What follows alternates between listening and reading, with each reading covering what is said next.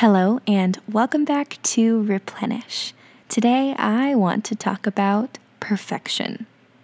Let's call it what it is it's not real.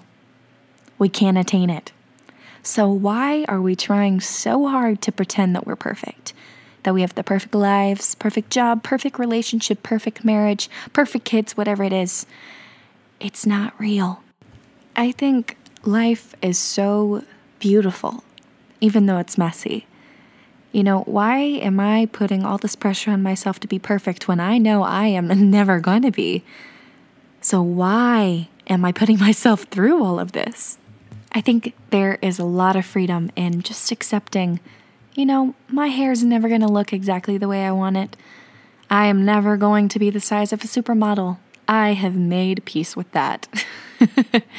I feel like we just need to relax because we don't need to be putting this pressure on ourselves. Why are we trying to be perfect?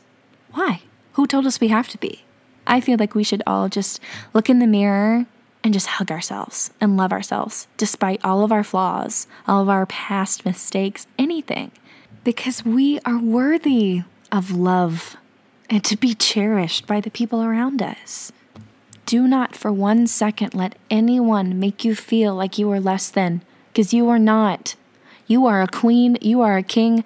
I don't even know who's listening to this, but you are so important. You are so crucial to God's plan that He put you here on this earth.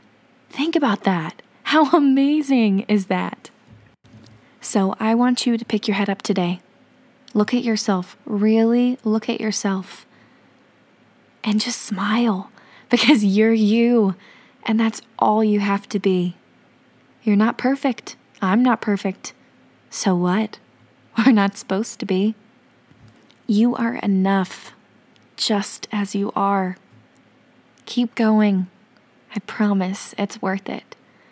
Keep smiling. Keep laughing too loud. Keep blasting music and dancing to it in your room. Keep going.